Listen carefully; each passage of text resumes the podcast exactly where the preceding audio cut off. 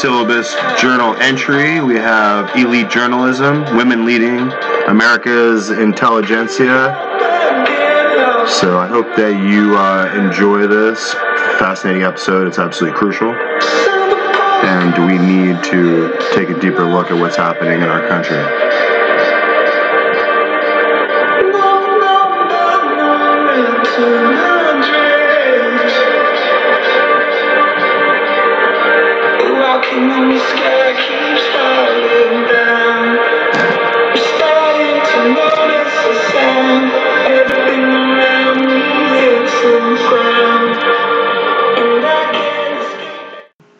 Campaign of lies can hide anything, and with the magic of disinformation, mysterious deaths can be quickly brushed off as suicides, even when all of the details don't add up. And there's so many stories now that just don't add up.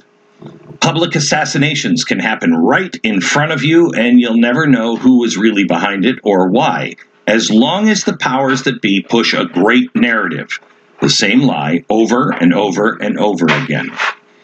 Jeffrey Epstein infiltrated the highest ranks of every sector of power. You are going to learn a lot about the world today.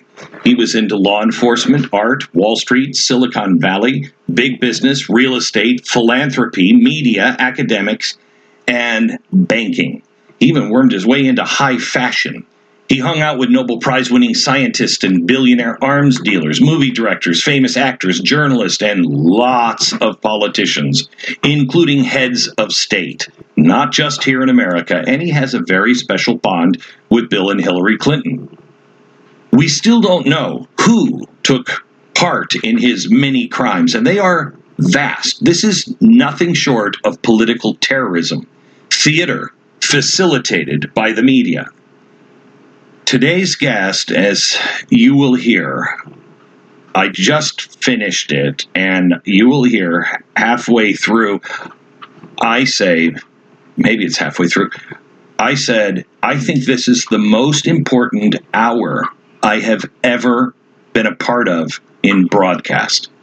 I've done this for 45 years. This is the most important person and hour you can you can spend. Today's guest has a gift for locating power and hunting it in its darkest corners. She realized that Epstein was an anomaly. She is somebody who has written two volumes on just him, but you will see it is connected to entire networks of power and influence, a web of elites who operate under the principle that rules are for other people. Her two volume book, One Nation Under Blackmail The Sordid Union Between Intelligence and Crime That Gave Rise to Jeffrey Epstein, is out. Keep your eye on this one. She is sharp. She is a massive threat to powerful people. If people will listen and do their own homework and just explore what she's saying, the game is up. She's the kind of writer who reminds the elites that they're not actually above rules and we're not all a bunch of rubes. Please welcome Whitney Webb.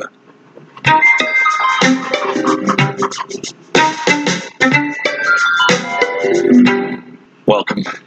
I am a huge fan of your work. Um, uh, you have covered some of the most important stories, I think, um, in my lifetime. Wow, Uh, thank you. And you are so clear on all of them. And most of these stories are the ones you can't get answers on. They're they're all the stories that the big and powerful want to hide, want you to not see what's really going on. And it's it's so frustrating because it's clear that these things are happening and should be discussed. Are you you worried ever about your safety? Um, no, and the reason I say that is because I think you know um, a lot of what we're facing is an energetic and, and spiritual uh, battle, I guess Yeah, you could so, say. And um, I think in order, you know, if you're afraid of of these people, Yeah. um, you're giving them power over you. And uh, I think really the only way to to win this is to have your commitment to you know what you're fighting for, the good about humanity to be total, right? So, Good for you. How, how old are you? uh, 33. You you write and think and speak like you're 80 and very wise. Thank you. You must have good parents. Um, okay, so I want to talk to you, if we can, in an hour. I want to mention Bitcoin, get a little bit of that. Journalism, transhumanism, ESG, the World Economic Forum. We're not going to be able to get to all of it, but we have to start with Jeffrey Epstein Mhm. because the way you have written about him, it connects to a whole world of corruption. Yeah. Is he kind of the Rosetta Stone?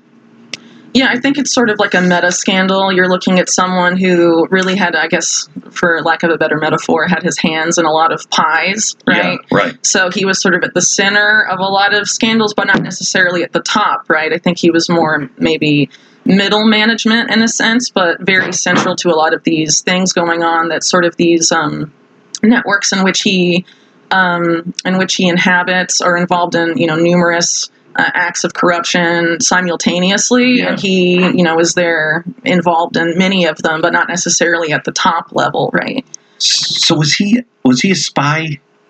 I think he definitely had intelligence connections, and there's a lot, um, you know, to suggest that was the case. I think one of the most, uh, the earliest hints we heard of that was having a Secretary of Labor, Alex Acosta, under Mhm. Trump, uh, say that one of the reasons he was pressured into giving Epstein a sweetheart deal, deal during his first um, arrest in, in Florida was because he he had been told by unspecified actors that Epstein belonged to intelligence. But that's kind of, you know what exactly does that mean? Was he an asset? Was he on the payroll? Which intelligence agency? Multiple intelligence agencies? Right. When you have his close association with someone like Ghislaine Maxwell in the mix, and her father had affiliations with numerous intelligence agencies, you know, it really is an open question. He was kind of a bad guy.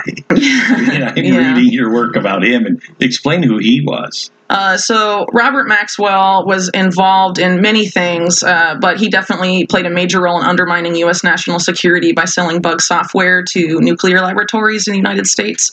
Um, and this was directly facilitated by well-known statesmen in U.S. history, like Henry Kissinger, for Mm. example.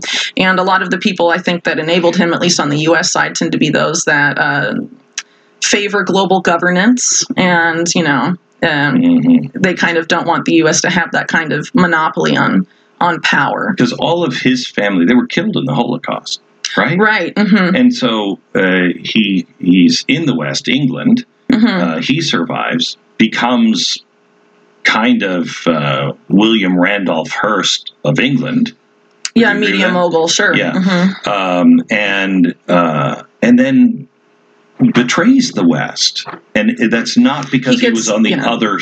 He wasn't on the Soviet side. He was on a global government side. Well, I think there you have to look at this network, and they've evolved over time, right? Mhm. Uh, Robert Maxwell was very close to the Eastern Bloc. He had a very close relationship with intelligence figures in the KGB and also Bulgaria. He had a relationship with British intelligence and Israeli intelligence. Mm. and was involved in aspects of uh, what later became known as Iran Contra, which of course involves aspects Mm. of U.S. intelligence. So I mean, he had his hands in you know everywhere and everything. And I think ultimately people like him are interested in. Uh, any deal they can make to advance their money and their power and their influence, they'll take it. So Robert Maxwell was very interested in having his family be like the Kennedy family, a political power dynasty, um, and that's part of why he started moving into New York City around, you know, just a year or two before he ended up dying. And Ghislaine Maxwell was sent to New York sort of to be his emissary um, wow. Into the U.S. And he wanted her actually to marry a Kennedy, and this is attested to in you know past mainstream media reports. And yeah, you can see his his efforts to get her close to I think uh, one of the sons of Robert F. Kennedy, um, and also John, John F. Kennedy Jr. trying to get her sort of in that social social tier because he sort of saw that as you know would advance his power and also you know that of his children and i think if you look at a lot of the psychology of robert maxwell he seems to have had narcissistic elements and that could be because of the trauma um, of his past and a lot of times narcissistic parents see their children as extensions of themselves Yeah. and so you know that he's looking at how to build an empire and using uh, his children to that effect and you sort of see that with the psychology of Ghislaine maxwell So as is well Ghislaine?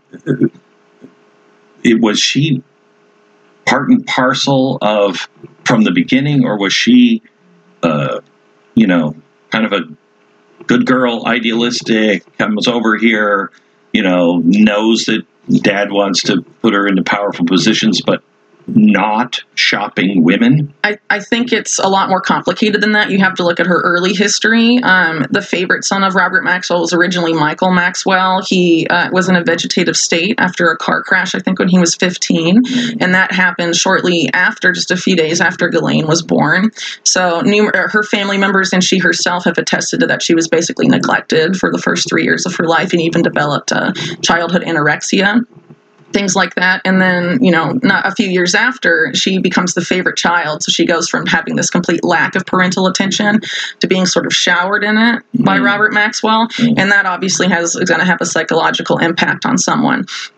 And in um, addition, there's uh, she was basically uh, managed by her father from a very early age. He managed her, uh, tried to manage her romantic life. He tried to manage what job she would have, and she was very dependent on him. So when he is dead in 1991, it makes sense that she would attach herself to someone with a lot of the similar similar Mm. characteristics, right? So dad didn't know about uh, Jeffrey Epstein wasn't alive at that point. Well, the allegation have been made by people that worked with Robert Maxwell um, in the 80s that um, Jeffrey Epstein was seen in his offices frequently in the United Kingdom. And during that period of time, it was known that Epstein was active in the United Kingdom. He was allegedly being mentored by a British arms dealer named Douglas Leese with uh, British intelligence connections. Uh, First of all, you wrote two volumes on Yeah, a thousand pages. Yeah, I mean that is crazy amounts of work. Yeah, I had my son was born in the middle of it, so it was really crazy. You Yeah. were there for that, I imagine, when your son was born. Um, so tell me, a thousand pages, and it's not. There's no fluff in it. I mean, it is. It's dense. It's very dense. hmm Why is it nobody else is reporting on this? Um, well, I guess I could. I, I don't really know exactly why that would be, but the the silence is very eerie about major aspects of the Epstein case.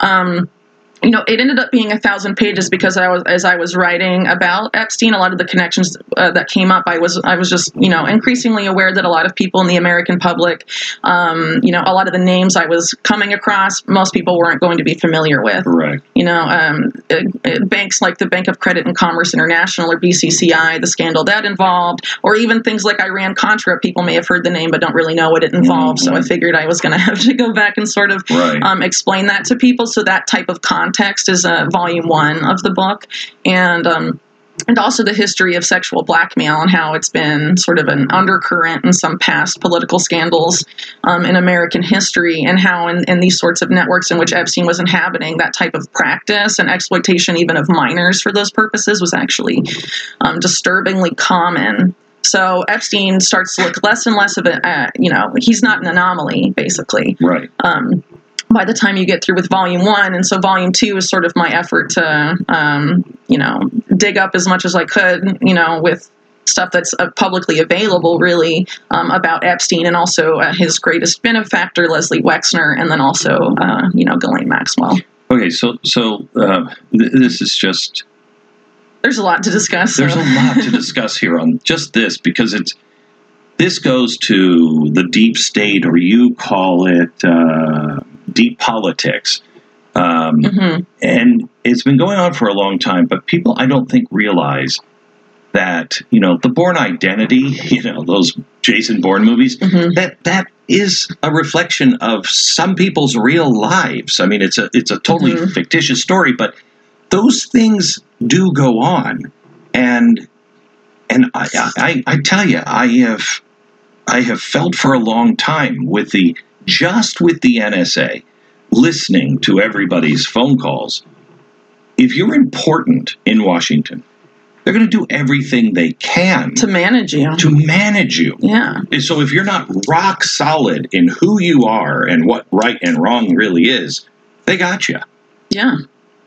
But even they don't, you know, today, I think we've moved away from the type of model that Epstein used for sexual blackmail. It's an era of electronic blackmail, and you don't even have to do anything wrong. They can just plant it on your devices and play gotcha that way. So it's really an unprecedented situation.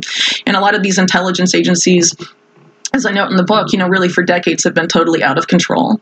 Um, and you know, I really start off the book talking about how intelligence agencies and organized crime in the U.S. got in bed together, and really Mhm. that symbiosis. Um, you know, it was originally justified out of wartime necessity during World War II, but Fighting it, the it- Nazis. yeah, but it never stopped, right? Right. and it's um you know business is business and some of these people in our own national security state you know realized they could make a lot of money working with organized crime and really shielding them and uh, getting in on the spoils i guess you could say you know, we think of in my idealistic years of thinking about America, I thought, well, we did some bad things, yes, and I'm not talking about slavery or anything else. I'm talking about things we did in war, mm-hmm. but we had, you know, we really didn't want to do those things. I'm not sure if any of that is true. Are the people involved in this stuff? Do they recognize at all that this is evil, or is this just business? Well, I think when you're talking about in, uh, intelligence agencies, there's hierarchies. So there's like people maybe low in different levels that may think what they're doing is right and advancing American Right. interests. But then there's people at the top that aren't necessarily like that, and it's about advancing their own interests. If you look at a lot of controversial um, intelligence operations and decisions, coups, for example, of the past, a lot of it was justified as um, going against communist influence, trying to to keep Right. that from growing. Um, but then some of these same actors like the Iran Contra types, Mhm. uh, they ended up getting involved with the Chinese government just a few years later in the 1990s. And some of this blossomed into what a lot of conservatives today remember as Chinagate during the Clinton administration and things like that. So, Right. you know, they really have no allegiance to anything except uh, their desire to grow their own money and power. Are we ever going to find out who's in the black book? I don't think so. I think the FBI has been compromised from the very beginning. Uh, in the book, I talk a lot about J. Edgar Hoover. He was blackmailed by the mob. He uh, realized the power blackmail had, started using blackmail himself. Um, and, you know, increasingly the FBI, and I think it's very obvious to a lot of conservatives now, uh, comes in to cover things up and to, you know, go after, uh, you know, uh, figures that they, you know, don't want to advance in their careers or, you know, any sort of thing. It's, it's very, um, it's very complicated. So what do we do as a country when you know there needs to be massive investigations of all sorts of stuff? Jeffrey Epstein being one, and you know the government is increasingly capable incapable of investigating itself, especially when you're looking at the FBI or something. Can we just go through some names like Alan Dershowitz and Bill Clinton, Donald Trump? What were they involved in? Uh, so, um, so each of those cases is really different. But if I'm looking at, you know, I guess the one that's gotten the, mo- the gotten the most attention, obviously, are the former presidents, right? Trump Right. and Clinton. Um, as far as I'm concerned, the Clinton Epstein relationship is much more damaging than the Trump Epstein relationship. But there, you know, are, are obvious reasons for concern uh, in both of them, Mhm. and I don't think it's, uh, you know, I in, in in trying to be objective, you know, I can't absolve So- one or the other. But are you saying are are you saying because one is more damaging because people don't understand it's not just the horrific evil sex trafficking that Mhm. was going on it's also massive corruption and financial and crimes. financial crimes And and that's particularly glaring with the Epstein Clinton relationship. You have someone like Jeffrey Epstein that described himself in the 80s as a financial bounty hunter. He was hiding or finding looted money for powerful people. That's coming from him. And he said this to numerous people. There's numerous sources attesting to this. So obviously he was very comfortable with the offshore financial system, shadow banking, and all of that. Mhm. And then in the late 80s, um, in addition to becoming involved with Leslie Wexner's finances, uh, he is involved in orchestrating one of the largest Ponzi schemes in U.S. history. Uh, the other person he worked with in that, Steven Hoffenberg, uh, you know, is arrested and goes to jail for that in 1993. Epstein's name is dropped from the case, and he ends up at uh, Clinton White House fundraisers. Uh, and one of those fundraisers is uh, involved Hillary Clinton's effort to alleged effort to refurbish the White House, and this makes a brief appearance in Vince Foster's quote unquote suicide note. The only mention of Hillary Clinton in that suicide note is relating to her and Kaki Hockersmith redecorating and how there was nothing wrong with the finances there.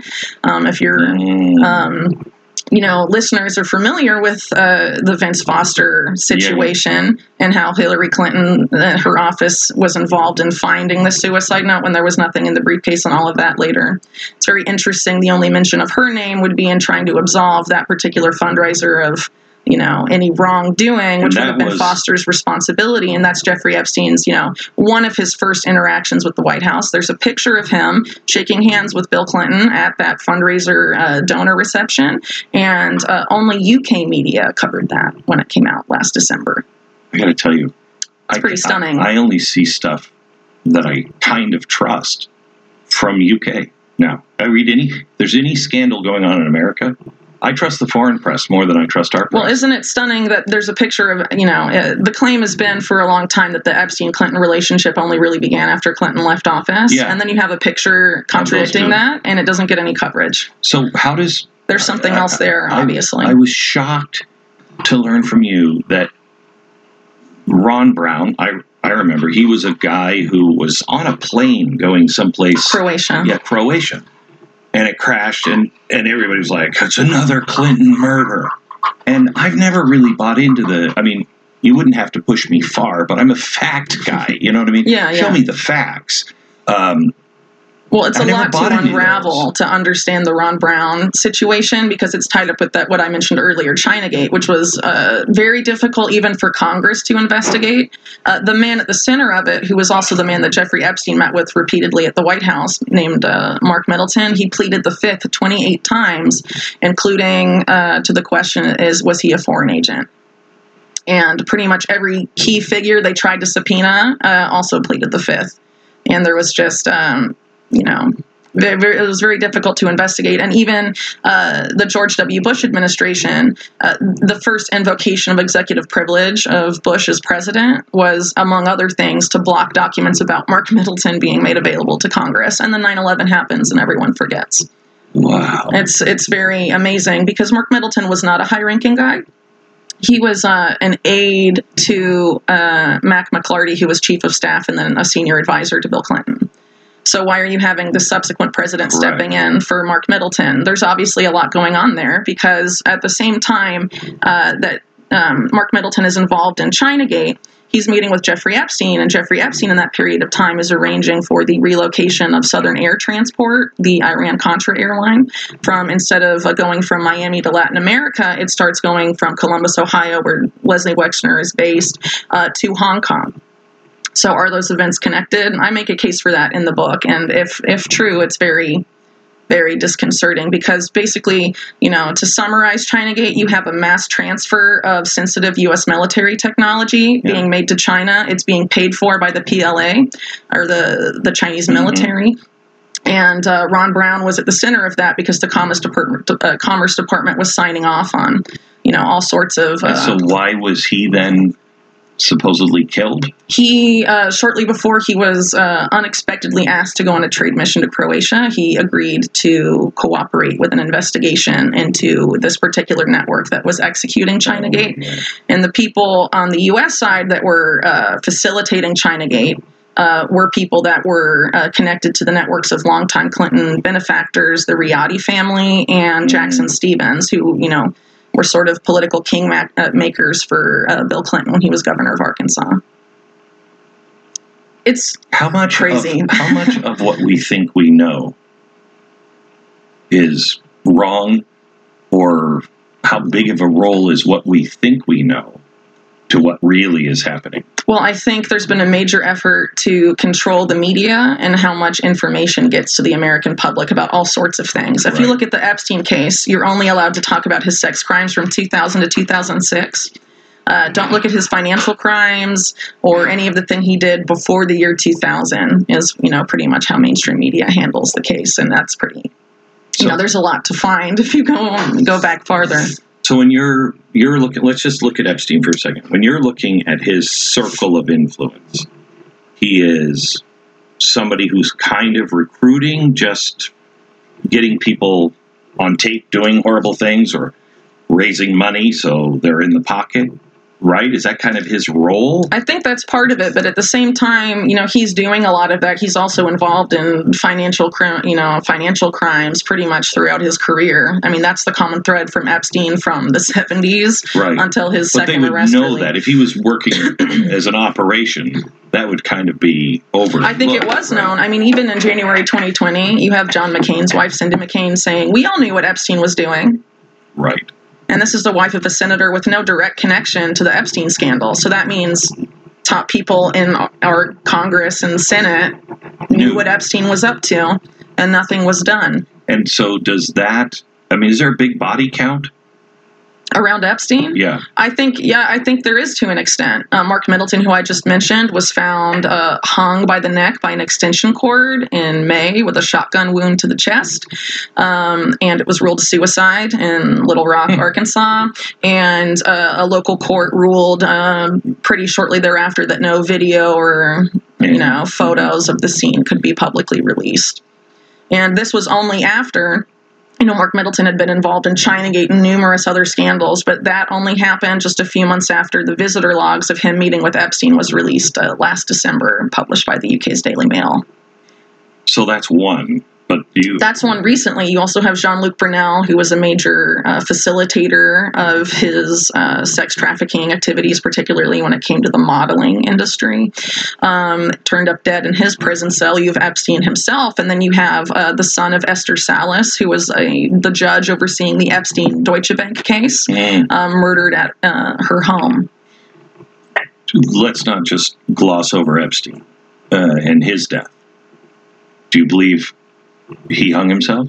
I think the official story is just uh, I mean it's it's crazy. Uh, personally, because you know he he was a tall guy. He's supposed to have hung himself from something that's shorter than his standing height, with like paper thin sheets. He would have had to curl up in the fetal position to hang himself, and he's you You're know not going to do that. it's it's very uh, it's logistically impossible. We're supposed to leave all the cameras malfunction that night. Um, you know, the, the prison guards were asleep. It's a lot of coincidences. Um, So who would who who would we have to believe? I mean, that would have to involve lots of government, lots. Of Sure. government. but he belonged to intelligence. Uh, and if you look at, you know, someone like Robert Maxwell, he died off of his yacht. Uh, he had a lot of ties to intelligence. Things were, you know, the walls were closing in on him, and his own daughter, Ghislaine Maxwell, thinks he was murdered uh, by uh, rogue Mossad agents and Sicilian contract hitmen. And that's coming straight from his daughter that worked closely with him. So, if you, you know, if things get too hot, if you you know, uh, maybe work did work for them in the past, but you become, you know, more of a liability than an asset. You know, things sometimes happen. I don't believe in the Pizzagate conspiracy. You know that there's an underground.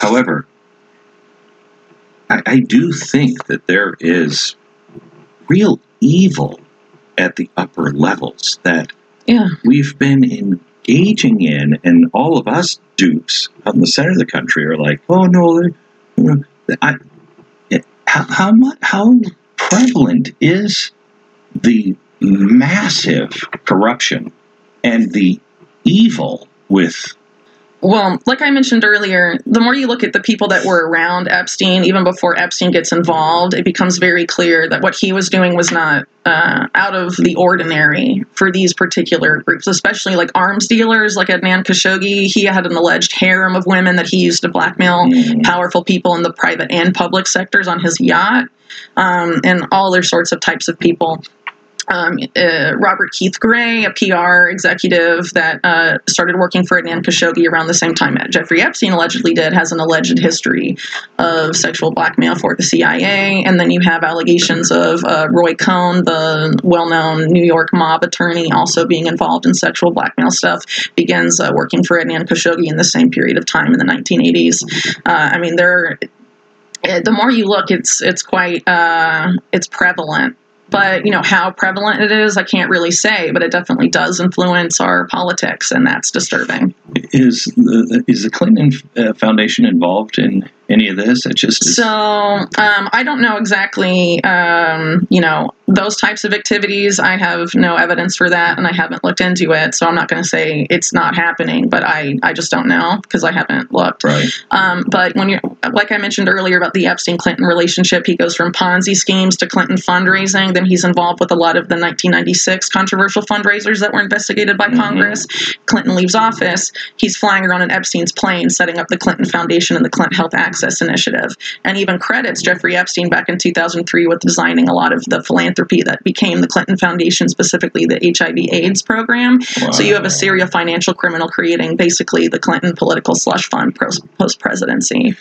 Um, the um, have you seen any connections in um, Ukraine? There's that's that's the hotbed of a lot of really nefarious players. Yeah, um, I haven't looked into it specifically because a lot of my timeline that I did for the book, you know, stops before um, years like 2014 when there was this, you know, basically a coup. Um, you know, it was Victoria Nuland and some of these people from the Obama administration and all of that. Um, so unfortunately, you know, I haven't personally explored that, but I think it's, I mean, even mainstream media before the recent uh, conflict there was, you know, pretty open about the corruption in, in Ukraine. So I don't know your politics, and that's not important to me. What's important to me is your character and your work, which is phenomenal. Um, but uh, I'm guessing you and I don't necessarily agree on policies. Uh, you know, maybe might, I don't know. I just, you know, at this point, I think my politics are I'm I don't want the government to be run by organized crime. That's where, and that's, that, I think that's, that's a starting point for most Americans. Let's start there. Right. You know. That, that's what, what I was driving to is there are big things on the table that no one's talking about, and We're all focused on the little stuff The they've little used to divide and conquer us this Right. whole time. And big things are happening, and basically we are being herded into a, a techno feudalism, Yes. slavery. I don't know. A lot of there's a lot of different names for it going around, but it's not good. right And it's organized crime, you know, running the show. at the highest levels, and also evil. I mean, yeah, it's just getting so dark, and yeah. it, you know, I'm I'm to the point where can, can you give me nine of the top ten Bill of Rights? You know what I mean? Do you agree with those? Give me some anything that is They're foundational. They're all being Yeah. destroyed. All Mhm. of them. They don't mean anything anymore. But those are the things that can bring us together, and they do. I mean, I'm sure you're called a radical conspiracy theorist. Um, you know, there's a difference between conspiracy theory and conspiracy facts. Sure. So I would call you conspiracy fact purveyor. Yeah, uh, I guess so because conspiracy is a real crime and it's happening and it's been happening. Right. And, um, you know, a lot of us are sort of fed this, you know, when we're in school and stuff, sort of this naive, I guess you could call it a fairy tale version of history where there's no corruption, everything's fine. The mob disappeared decades ago, Right. nothing to see here, but that's uh, not the real history of this country. Tell me, uh, before we leave Epstein, tell me why uh, Maxwell's alive. Oh, oh, I think it's pretty obvious. Uh, she's going to cooperate with the people that supported that operation, and she's not going to spill anything. She got moved from the prison where I think she was at the same prison where Epstein died, Mhm. uh, and now she's a what is has been described as a country club prison in Florida. Uh, that wouldn't have happened unless she was like, "Yeah, just leave me alone, please. I'll do whatever you want." All right, let's let's. Uh, I think she knows from her father's death who not to double the show. cross and who runs the show. Yeah. um, how does this involve the regular person? Why should the regular person care about this kind of? Um, in just talking about Epstein, the financial crimes uh, there are very significant and are just sort of a microcosm of what has basically been the looting of the American public for decades. You look at people like Catherine Austin Fitts and Mark Skidmore, who have calculated about $21 trillion of U.S. taxpayer money that's just gone missing uh, from from uh, the House of uh, Urban Development and uh, the Department of Defense. Right. It's probably more than that. Where is it being? Where'd it go? Where'd it go? Yeah, Who took it? I, I remember. and it's uh, still happening. And now we're having uh, the standard of life in the U.S. being degraded, inflation's increasing, the squeeze is on thanks to manufactured food and energy crises. And I think um, a lot of the stuff we're seeing being built for us, people are currently perhaps unwilling to accept. But when they're cold and hungry and desperate, You're exactly right. I think that some people will be more willing. You're not improving my mood much. Well, you know, it's um, we have to understand what we're facing in order to um, you know, solve it, right? And a How lot do of you people. deal with it? Mhm. I've I've been ringing this bell for gosh, almost twenty years now, and saying, "Wake up, pay attention, look what's Yeah. happening," and it just keeps getting more and more obvious. And at times, there are times you're just like, I, I, "How do you deal with it?" Um, well, I'm a mother, um, and I just uh, I have to keep going. I don't know. I have to keep saying something because my kids are going to live in this world, Right? and there's certain things that I just find unacceptable, and I think every parent Yeah. probably does at this point. So, you know, it doesn't really matter anymore. Um, and I think also if you're looking at this from like the energetic spiritual level, it matter. You know, uh, we have to keep fighting Yeah. because what's the alternative, and what does that mean for us even Yeah. after we're gone? Yeah. Right. So let me, uh, you know, I first ran into you um, and your work. I don't remember where I saw you, but you were talking about transhumanism. Mm-hmm. And this is something that, again, I, I think I was talking about this in the 90s and saying, It's been going on a long time. A so long, yeah. long time. Mhm. and saying that this is what it, life is going to head towards, and it's not good, and we should probably have a conversation now. You know, we are on the verge of this. This is happening. It, it could Faster happen, than ever. Yeah. Yeah, it could happen Mhm. 20, 25, 30, 35. It's here now. Yeah. Explain what transhumanism is and why it is so dangerous. Yeah, so I'll just uh, probably start with the history of it. Um, so there was a man named Julian Huxley. He's the brother of the famous author Aldous Huxley. He was president of the British Eugenics Society. The United Nations is created um, after World War II. He is put in charge of UNESCO. In writing his vision for UNESCO, Julian Huxley says about eugenics, we need to make the unthinkable thinkable again. Ten years later, he coins the term transhumanism in a book called. Did he read his brother's work?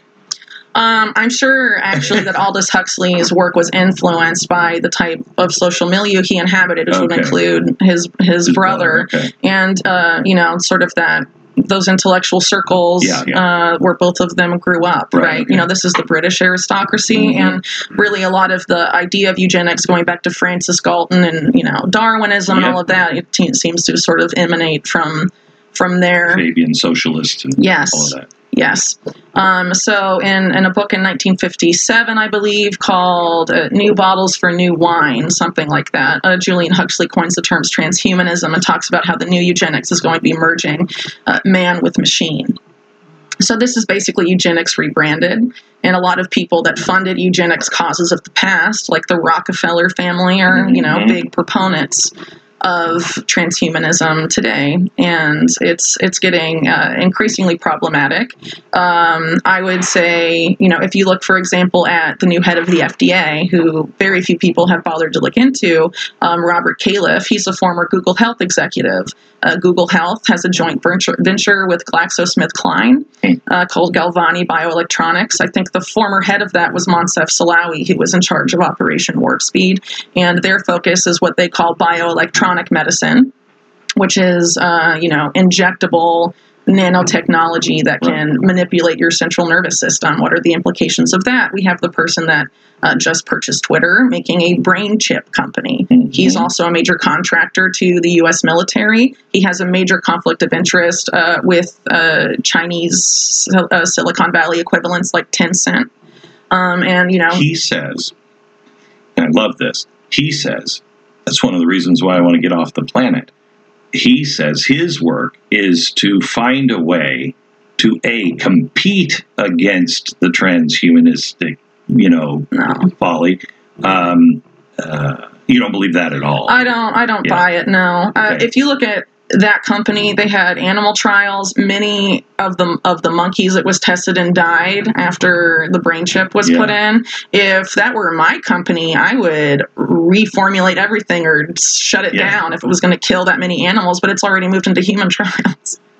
I mean, it's Even though it's killing all the monkeys. well, it killed many monkeys. Yeah, I forget the exact number, but a significant portion. It's See, I, uh, this is where it gets frightening. Well, it's tied up with depopulation, right? You have this being sort of the new uh, path of eugenics, and so you know, I don't think these people ultimately care about you know how many uh, so people are left, right? Smart and right. Well, eugenics Thank is. you.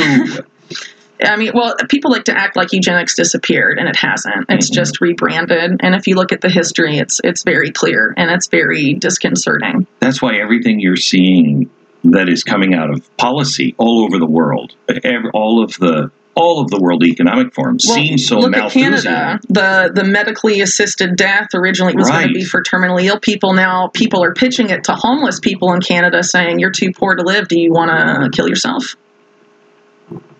Um, How do we not remember what happened last time? Well, I think some of these people, you look at the Rockefellers, they funded Uh. what happened last time. Yeah. A lot of that uh, money that was used to set up the Nazi eugenics program came from the Rockefeller Foundation, and that's a matter of record. They've tried to go back and say, oh, we're sorry, but they're Yeah. funding a lot of this stuff now. You've read IBM and the Holocaust. Uh, I haven't read it, but I'm familiar with the relationship so there. um, he's a good dear friend of mine and uh, you know it's the same thing it's the same thing now giant corporations are in bed with all of this stuff and uh, Yeah. someday they'll be hiding it and go no no no we didn't do anything with that but i don't know if I don't, know think if they you- even have to now. I mean, if it really gets to the transhumanist point and they can just manipulate, um, you know, this is an attempt to manipulate consciousness. yes really uh, really so and memory and all of that i mean they don't have to even bother with it anymore uh, once it gets to that point talked to ray kurzweil once and, and i said you put the nanotechnology just tell me out here ray. I'm a science fiction writer. You put the nanotechnology into me and you control it. Not me you control it.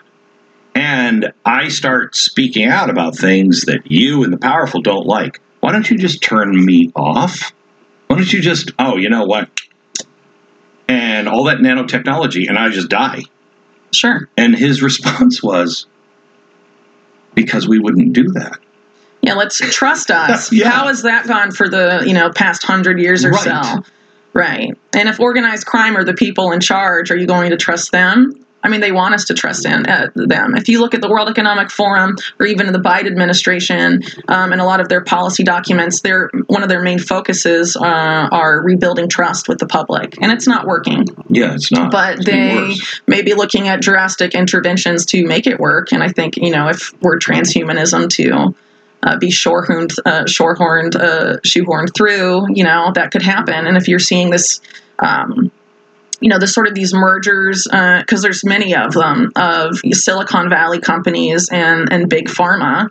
You know, they're framing it as healthcare, but it's eugenics being framed as healthcare, and it's uh, it's really I, terrifying I mean, it's terrifying. It's crazy. There's a lot of words for it, but you know, ultimately, uh, it has to be stopped. And unfortunately, COVID has set this precedent where it can be mandatory, or where you can lose your livelihood, where you can, you know, not be able to travel. You can basically be placed under house arrest unless you agree Well, to it. if you don't, I mean, in the grand scheme of, of where we've all been upgraded, we're all part of the internet. upgraded. Yeah, I. I don't think that's the intention. That's how they're selling it to people. If you look at this, for example, the British Eugenics Society, where a lot of this came came from, you look at someone like H.G. Wells, best known as a science fiction writer, but also a about eugenicist. He predicted that in uh, 100 to 200 years, there would be two human races.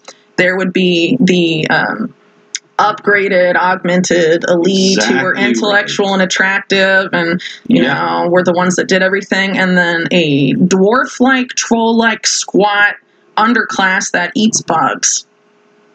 Ah, ah. And, um, you know, for people that have been paying attention, it, it seems like, you know, they're selling this as, as one way. It's all going to be a utopia, uh, utopian uh, thing if we all upgrade. I mean, that's how it's being framed, right? But if you look at how these people think, they don't want that. They're looking at feudalism and how do you create a Yeah. class of slaves that cannot even cognitively rebel ever again. it is why i mean it you know these teachers unions said oh we, we care about you know minorities and everything else they did more damage to a whole generation of minorities more than they did Just white kids in but they put kids Yeah. in general into the Yeah. into the, the gears of the machine. I live in South America. The lockdowns there were brutal. Uh, everyone was under house arrest, basically. You were only allowed out of your house twice a week with papers that you had to show to police. Each uh, paper was good for like roughly three hours. And uh, my daughter goes to daycare. Um, she's four, and she was thankfully, you know, shielded from a lot of this and was able to have interaction and stuff. But a lot of kids weren't, and a lot of kids her age and younger are nonverbal. Uh, they scream, like instead of talking. Mhm. I mean, they can. They're. It's it's it's devastating. And the fact that these people you know act like it was for the children or for public health when you know the evidence increasingly comes out and it wasn't you know it was it was for something else. And i think we're you know it's increasingly becoming clear what that something else is and was. What we're doing to farming, the the the, the ESG and World Economic Forum plan is evil. I mean, I, I don't. I mean, it, it seems an overused word, and it's one I swore off about five years ago. I said I don't want to call things evil because it it has to be evil is a different level. But when you're talking about controlling and dumbing down and enslaving and destroying. I don't know what other word to use for it. And they've Yeah. gotten away with saying this this is conspiracy theory, conspiracy theory.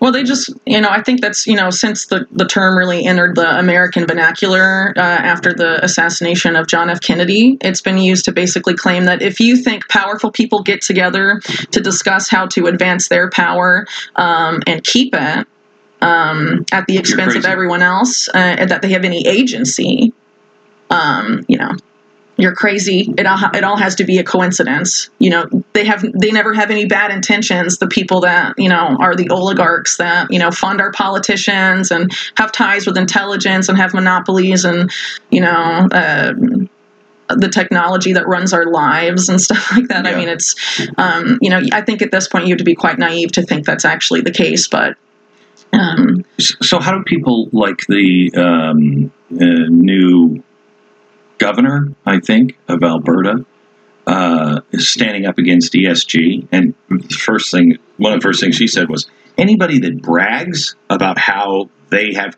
controls and people in every government uh, uh, leader's office, if not the leader themselves, I don't think we should be doing any business with them. And ESG and World Economic Forum is out. Um, how does somebody like that survive somebody like Klaus Schwab? You know, I think um, you know it's not just Klaus Schwab. I think Klaus Schwab is sort of a man who is there to facilitate. I mean, it, it- let's talk about the World Economic Forum for a second and what it is and what it's not. They describe themselves as the premier promoter of public-private partnerships. Um, for lack of a better word, that is Fascism. fascism. So. Um, then you have the family history of Klaus Schwab, that his father ran a Nazi model company and funded the atomic bomb and all of that, and uh, just very complicated stuff there. And uh, you basically have him being in this position where he's promoting, uh, you know, fascism on a global. I mean, he's a, a white kitty cat away from being a James Bond Superman. Well, I, but I think that's you know they want everyone to focus on him and think Yeah. that it's just him and just the World Economic Forum. There's other organizations that are promoting this too, and also a lot of the you know the Young Global Leader program. That's not exclusive Mhm. to the World Economic Forum. You know, Mhm. there's lots of other institutions with similar um, agendas. Uh, you know that uh, sort of are are related to the World Economic uh, Forum, which seeks, you know, not just public-private partnerships and fascism, but uh, global governance. You know, there's a lot of these organizations Mhm. seating their people in in certain places. Uh, so how do you, you know, fight against this? I think uh, there are sort of like factional infighting uh, to an extent, and it's really hard to know um, how that's going at any given time. Um, but there's an obvious effort um, by powerful interests to stop uh, nationalist politicians from reaching you, the highest level. you think? and yeah, uh, I, well, I think it's pretty clear. yeah. Yeah. So, um, you know, how do they stop that? I don't know. I mean, unfortunately, you look at the World Economic Forum. A lot of the banks are very involved. And when you, you know, are in bed with the banks and the banks are in bed with you, um, it's it's very hard to go against that in today's world. And you know they're making it uh, even harder on the little people. People in Canada that protested with the the you know the trucker protest, they were deplatformed not from social media but from the financial system. And I think that's going to become increasingly common. It's already happening to a lot of people that I work with, taken off of PayPal, uh, having trouble with their uh, Sure. their banks, Venmo. I mean, you know, Sure. And I think that's going to, you know, become increasingly commonplace, and that's how they're going to try and force compliance. And you know, a big part of this, you have the move towards a central bank digital currency and all of that at the same time, which is programmable money. The state decides whether you save or you spend. They decide what you can and can't buy, and all this stuff. And all the central banks, even on the, you know. Uh, in places like Russia, where Vladimir Putin talks a good game about nationalism and protecting Mhm. our culture, they're going full steam ahead with that too. it's the way you control a population. Yeah. And I think all these governments are really interested right now in domestic control. So, what does America look like at the end? China? That is the goal of a lot of people at the highest levels of Silicon Valley in our government. I I tell you would something? say, look, no, oh, sure. I, I, I, I have friends who are industrialists, and they would say to me 30 years ago, China's the new model. And I thought, that's a bad model. We don't want that. They would just flippantly just say, China's the new model. It wasn't until 10 years later that I started going, wait a minute, they mean that sincerely, that how it works there, all of it, is coming here. Yeah. That's That's been for a long time. We talked about Chinagate earlier. The origins of Silicon Valley are in that whole mix. And a lot of the, most powerful people in our military industrial com- um, complex, including like Lockheed Martin, were involved with that and wanted that sensitive technology to go to China. Um, and undermine our national security. They're looking. There's something. There was something going on there then, and I think we're increasingly seeing it now. Um, I wrote an article in 2020 about the National Security Commission on Artificial Intelligence. They basically say that in order to uh, be competitive in artificial intelligence and secure economic and military hegemony for the United States, we have to go beyond China in terms of their implementation of uh, surveillance technology, um, the use of artificial intelligence, moving away from private car ownership, which they refer to as a legacy system, in person doctor visits, uh, to the AI powered alternative. This was in 2019, before COVID.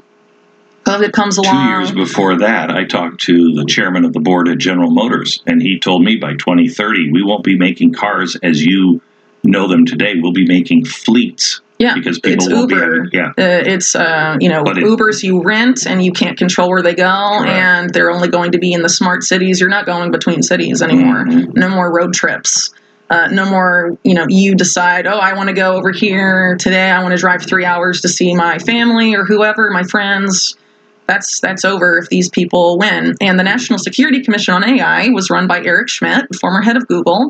Uh, one of the the co-chair was a very a top guy that works closely with Schmidt Mhm. that uh, was at the Department of Defense, and it's uh, the intelligence community, the military, and Mhm. Silicon Valley, and those are the people uh, increasingly running the show. And they think if we don't uh, go beyond China's surveillance uh, system and mega city, smart city model, um, we will fail. And then you have people like Elon Musk coming in and saying, I want to take over Twitter for free speech. And then he also says, I want to make Twitter into basically like WeChat, which is, you know, it, it basically a surveillance app to use in China that's for uh, your finances, your social media, all pretty much everything is on that app. They even call it the Everything app, and that's his model. And the parent company of that, Tencent, is uh, one of uh, Tesla's uh, shareholders and you know most active advisors. So, is that data going to stay? You know that he's going to get from Twitter, the new Twitter, when it becomes a WeChat equivalent. Is where's that going to go? I mean, there's a lot. If you look at um, you know the China connection here. It's you know when I was writing before I wrote the book, I didn't realize the extent of the overlap, but it's very concerning. Uh, you have people with major conflicts of interest running our national security policy on things like AI that have conflicts of interest with China, and they, you know, Eric Schmidt just wrote a, a book with Henry Kissinger, and these guys basically argue in order to avoid a war, a cataclysmic war with China, we have to make good and cooperate with China. And the model for that is basically, you know, the World Economic Forum. I mean, they argue the same thing: uh, global governance and technocracy, um, following the China model here and it's very uh, against every everything most Americans are accustomed to.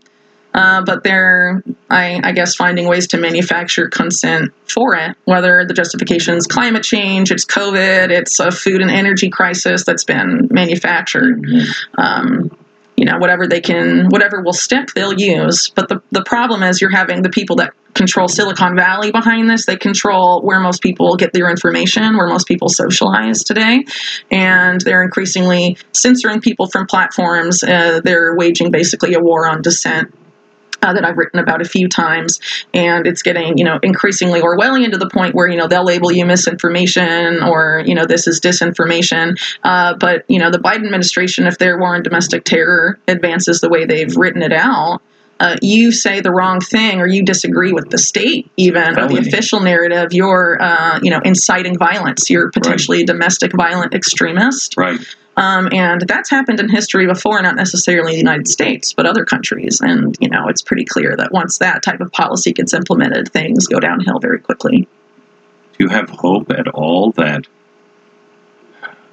the if the republicans could win it at least slows it down I mean, I think people in the Republic there's there's clearly people who go to Washington and actually believe it, and then are turned, uh, or they go to Washington, they're already a dirt bag and they know what they're getting into. Yeah. And then there's a few that go and stand and are trying to hold the line. But they're a minority. A big minority. Or they get forced out. Correct. Uh, if I'm not mistaken, Ron Johnson, right? Mm-hmm. um, was the one that that challenged a lot of COVID narratives. Yes. And I mean, even mainstream media, NPR, supposed to be objective, says, yeah. "Oh, he spreads conspiracy theories, and his challenger's a rising star." Yeah, yeah. And you know, I mean, they're very clear about who they favor and who they don't. And if they don't want you to win, they'll gerrymander your district. They'll do some. I mean, there's lots of tools and that they can use to uh, prevent you from from staying in office. And who knows what we'll uh, see in the midterm elections. Uh, but ultimately, you know, it, those type of people that are willing to stand their ground and actually fight for the American people are very few. Um, even in it doesn't really matter what party you're talking about it's very small number when you consider the amount of votes needed to pass certain legislation yeah. um, so i think ultimately uh, the way out of this is for the American people to realize that we yes, this is a fight between good and evil, but if you're looking for the good guys, stop looking at people that are put on the TV screens in front of you yeah. and start looking at your neighbors. Yeah. And the is, answer is so clear local. Local, yeah. local, local, local, yes, local. Absolutely. This is really us versus them. It's not left versus right anymore. Yes. We are so far beyond that. Yeah. Uh, really. And, and it's amazing and very heartening how many people that I know and I interview that um, we would have we would have been against each other 15 years ago. We would have say, "Ah, oh, you're," and now it's like, no, no, no, no, forget all of forget all of that. Yeah, you know, and it's heartening that people are waking and starting to come together. Question is, do we make it fast enough? I, have been saying for a while, this is going to be a photo finish. I, I don't know which one's going to I don't think anyone really does, and I think it comes down to how much responsibility people are willing to take for their own lives, and and you know how how far communities are willing to go to ensure right. that they're self reliant in the what face of what we're facing well, if the banks are deplatforming people, you can't use their financial system. Are right. you going to go to the CBDC land where eventually you won't be able to spend money without like a, a, ch- a microchip in your hand and all of this right. stuff? Um, you know, there's obvious red lines people can't cross. How are you going to feed your family? How are you going to keep your house heated in winter?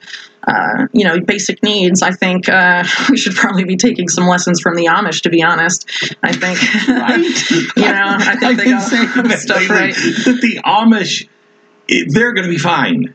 They're going to be fine. We have we have outsourced Everything. our needs to corporations that want to enslave us.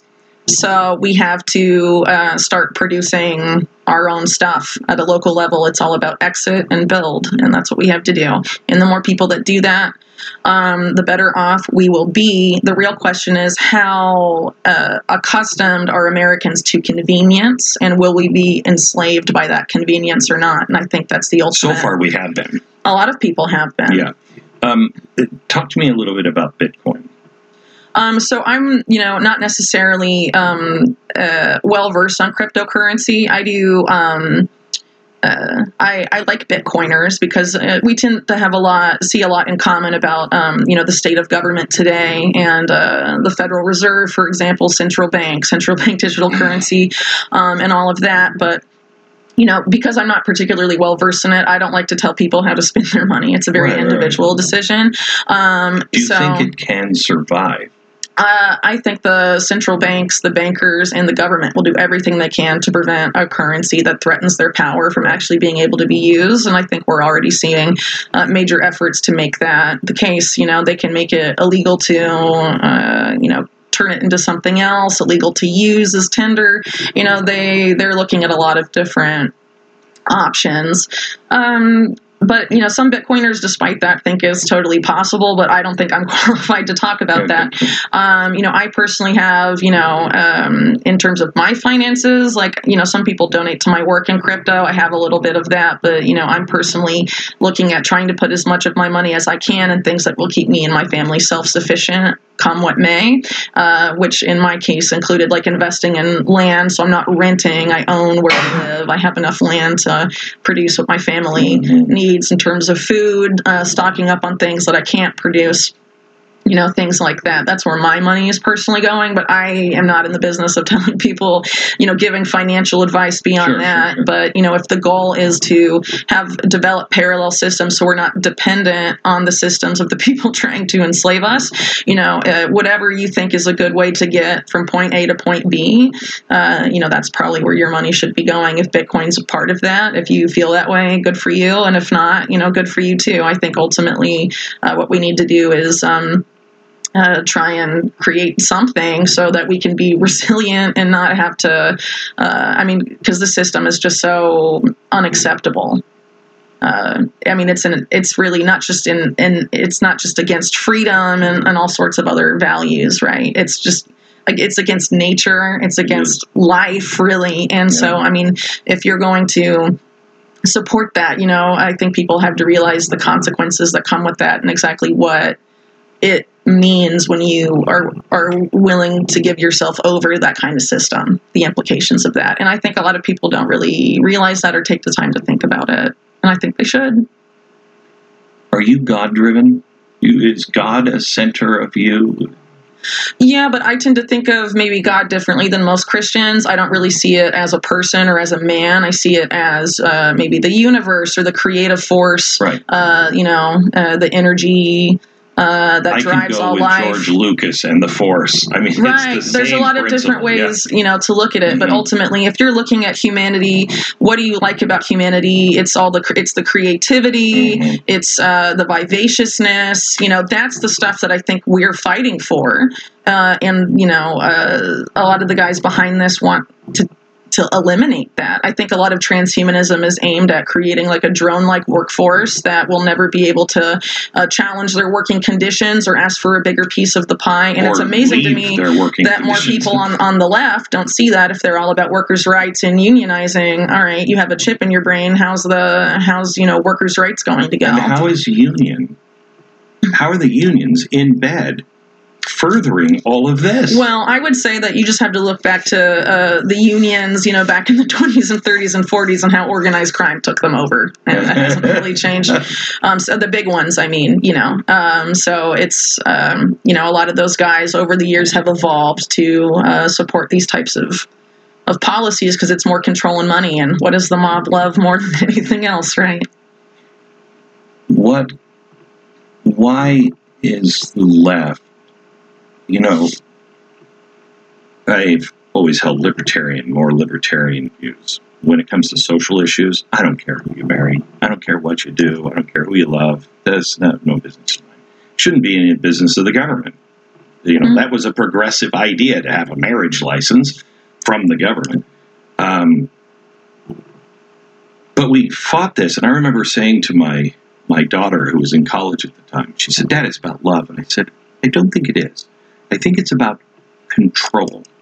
And uh, this argument, if we play it out, you can't stop polygamy. You can't change one factor without changing other factors. And everyone said these things were crazy. We we are now transitioning kids because there's no gender identity anymore. We are sexualizing our youngest kids. What where is that coming from? It's So- such a force. if your ultimate goal is total control, you need to have a, a population that has no national identity, that has no identity, period. That that identity can be fluxed and can be moved uh, whenever convenient for the people on top. If people have an identity and know who they are and know where they stand, they're a lot harder to control. And I think if you make all of that fluid um, at every level, uh, it's a lot easier to uh, exert your will over them because you know they they don't have their feet firmly on the ground right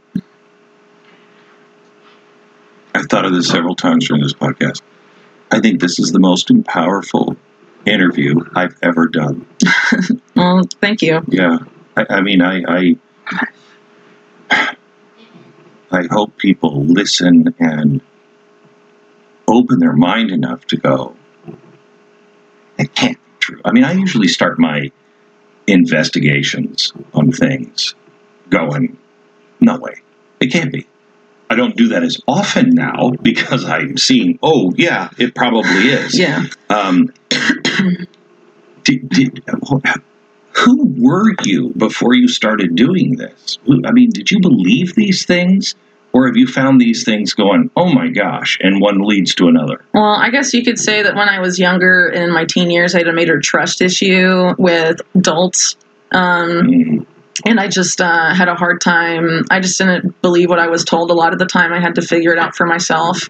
And all sorts of things. I guess that's sort of uh, a lot of some teenagers um, are like that. But i um, you know around the time i was in university the last year or two i sort of figured out um, a lot of things about um, american history that's sort of hidden from us um, uh, the government isn't exactly there to help necessarily I don't know how we went from, hey, government is like fire, with George Washington saying, if you're in control of it, it's good. If it's out of control, it'll burn you, to, hey, we're from the government. We'll educate your kids.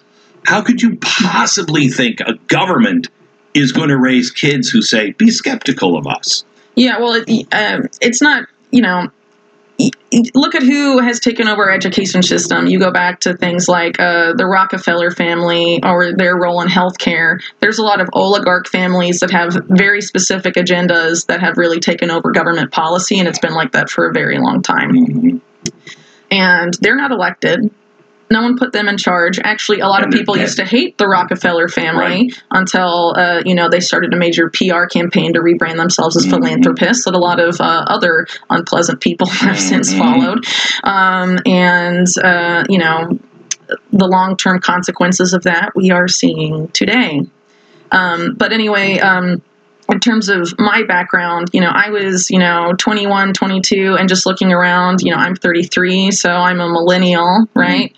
And uh, most people my age just, you know, I could see a lot of this stuff. Like, um, we're too dependent on corporations that have a lot of nasty uh, agendas or do bad things. There's a, a lot of issues, a lot of illegal wars, no accountability at the highest levels of Mhm. government you know, if people my age don't start doing something, it's going to get really bad. Uh, and most, you know, uh, uh, most people are like, stop talking about that. I have Netflix and beer, so I don't care. Everything's fine as long as you know I'm comfortable. Basically, you know, screw your politics or screw your concerns. And I just, uh, Then wait, I left How uh, the can- how- U.S. after that. how can the same group of people, that generation, claim that no, you have to be an activist, you have to be involved in climate change, and you know, I'm going to sit down and glue myself to a wall like a moron.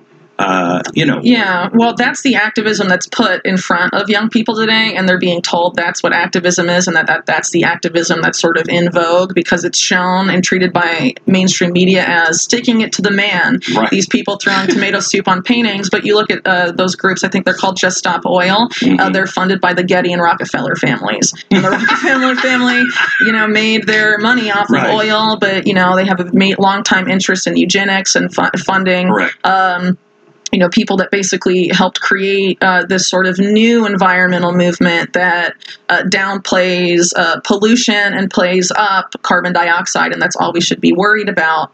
And you know, it's huma- the biggest. Uh, I think the quote from the Club of Rome is the biggest enemy of humanity is man, and furthering you know that narrative. Not that you know, it's not the corporations that pollute, or uh, even the U.S. military is you know, even by, you know, climate change metrics, the biggest contaminator of, you know, the planet and all of that. Uh, it's not about those guys, it's just about the regular people. But really, what it's about is controlling how much energy people can use. And if you can control how much energy a household can use, you can control their economic activity. You also control how many family, uh, how big their family can get. And I think that's ultimately uh, what it's about. It's not about the environment for these people, and a lot of it is, uh, you know, Wall Street driven. You look at uh, the United Nations; a lot of the people they put in charge of uh, climate change policy. You have Mark Carney, uh, former head of the Bank of England and the Bank of Canada, I believe. Uh, he's one of the guys that came in to rescue HSBC when they were caught uh, money laundering for Mexican drug cartels. Not exactly a good guy, and it's very unlikely that he is driven by uh, concern about the environment. And then the other person is Michael Bloomberg, former mayor of New York and uh, Yeah. billionaire guy. And so these are the people crafting the solutions. And just like COVID, you don't have time to think about what we're telling you. You just have to accept these solutions because if you don't, something really, really bad will happen. And it's the it's a, sort of a similar narrative to you know was played out with COVID and Everything, guns, cars, everything. yeah, so you know, people are being it's it's fear, uh, fear driven to get people to accept policies they otherwise wouldn't accept because they're told this cataclysmic event is just down the line. And trust us again is uh, the conclusion of that. So you know, uh, there's people that agree with the narrative about climate change and there's people that don't and i'm not trying to really get in that space when i talk about this stuff. I'm trying to point out that the solutions are coming mostly from wall street and they're things like carbon markets. They're things like debt for climate swaps which back in the day used to be debt for land swaps uh, not about climate change you know about Mhm. other stuff. Um, and then you have people like Larry Fink of BlackRock and Michael Bloomberg and Mark Carney coming together in something like GFANZ saying, why don't we give Wall Street direct control of the IMF and the World Bank for climate change? You know, Right. how can anyone on the left that's worried about climate change sign up on that? Why don't they talk about planting trees? Why isn't Bill Gates the largest, you know, like private landowner in the U.S. now planting trees like crazy if he's so worried about carbon dioxide? Um, you know, he he poo poos the whole idea of planting trees as a way to combat climate change. It's just carbon markets and uh, going to electric vehicles and all of this stuff. But electric vehicles necessitates mass mining, uh, and a lot of that mining is in places that use child labor, or it's going to be so environmentally destructive you uh, totally destroy the developing world, which you know these people on the left supposedly want to protect. You're going to totally destroy the environment. Um, I live in the south of Chile in the Andes. Uh, it's one of the only areas in Chile that's still like forested and really nice, not polluted water, any of that. Most of the mining in Chile is historically in the north, which has become very polluted and uh, has a lack of water, among other things. And now the mines are starting to move south because of this demand for more and more minerals for uh, you know electric vehicles and all of that. Um, a lake that used to be used for tourism, uh, there was uh, some mineral I forget what it is discovered in the lake shore, and then the water just disappears one season, and now it's ready to be mining right next to a national park.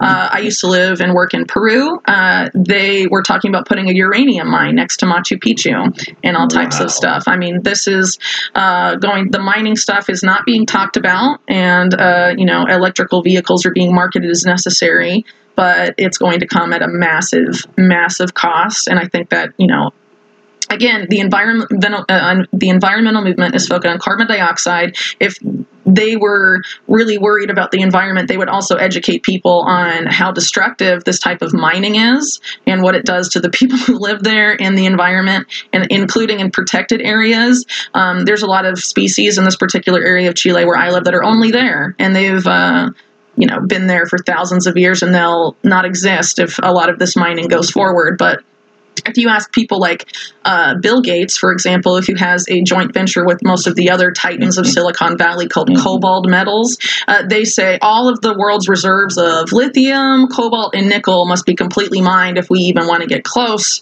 to the electrical vehicle revolution. So that means digging up the entire Andes, including areas that are national parks right now. And uh, even if they do, with all the reserves that we know that we have, you're not going to be able to reproduce the amount of private cars in use today. It's going to be way less cars. And so they're just going to be, I mean, the model's already sort of been out there. They fielded it in the UK recently. You can't drive out of your district and all Right. of that stuff. It's going to be much more controlled, the freedom of movement. Well, it's not really going to be freedom of movement, it's going to be controlled movement. Last question. Are you optimistic?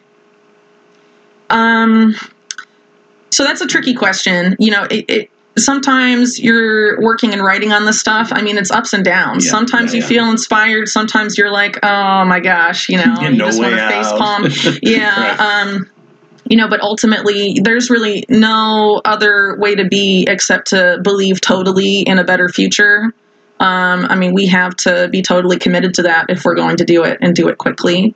And, um, you know, I have a lot of hope uh, that um, Americans, when, when things get really rough, will come together, at least most of us I think so. you know um, but you know in, in the environment we're in right now i think it's incumbent on everyone no matter how small or big your platform is to speak up about what is happening. Uh, i think we are past the time about worrying about what people say about you about at work or at home I have to or tell you, wherever. uh, the president gave a speech last night, and he, I don't remember what he was calling people, and I thought that just, that is so, I, so, I am so far beyond caring about names and labels that anybody, you know, and I, I think there are more and more people around the world that are like, I, I don't care.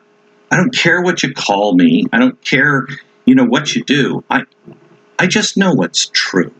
And I'm just not going there with you. Well, the government wants to define what is true and what is not. I wrote a recent article um, about that uh, in explaining some of the calls to basically uh, uh, make it such. Um, and it's it's you know even if they try and do that and they try and say this is the state, you know the state is defining truth, and if you deviate from that, you are inciting violence um, and all of that. But the problem is people at a visceral level gravitate toward the truth. So they hear it and they're like, oh, that makes sense. Or they look at the sourcing Mhm. or they investigate for themselves and they realize what is true and what is not. So, you know, the state and Silicon Valley, there's really not that much space Yeah. between them to be honest at this point. Um, you know they can try and, and censor and manipulate and, and whatever but ultimately people are, are going to gravitate towards what is true. And there's going to be a point where they're not going to be able to really the tools they have now will not work. And I think a lot of that is uh, that time will come once people stop trying to use these platforms uh, that they are manipulating and start just going out and talking to people they know. Yep. Uh, we have to get offline and we have to do it quickly. Uh, maybe even get back, you know, in pr- circulating in print stuff that's printed. I mean, we really have to stop uh, depend being so dependent on these on these platforms that they're obviously manipulating. I think everyone knows about it, or they're censoring people from, um, and they're using it to profile you.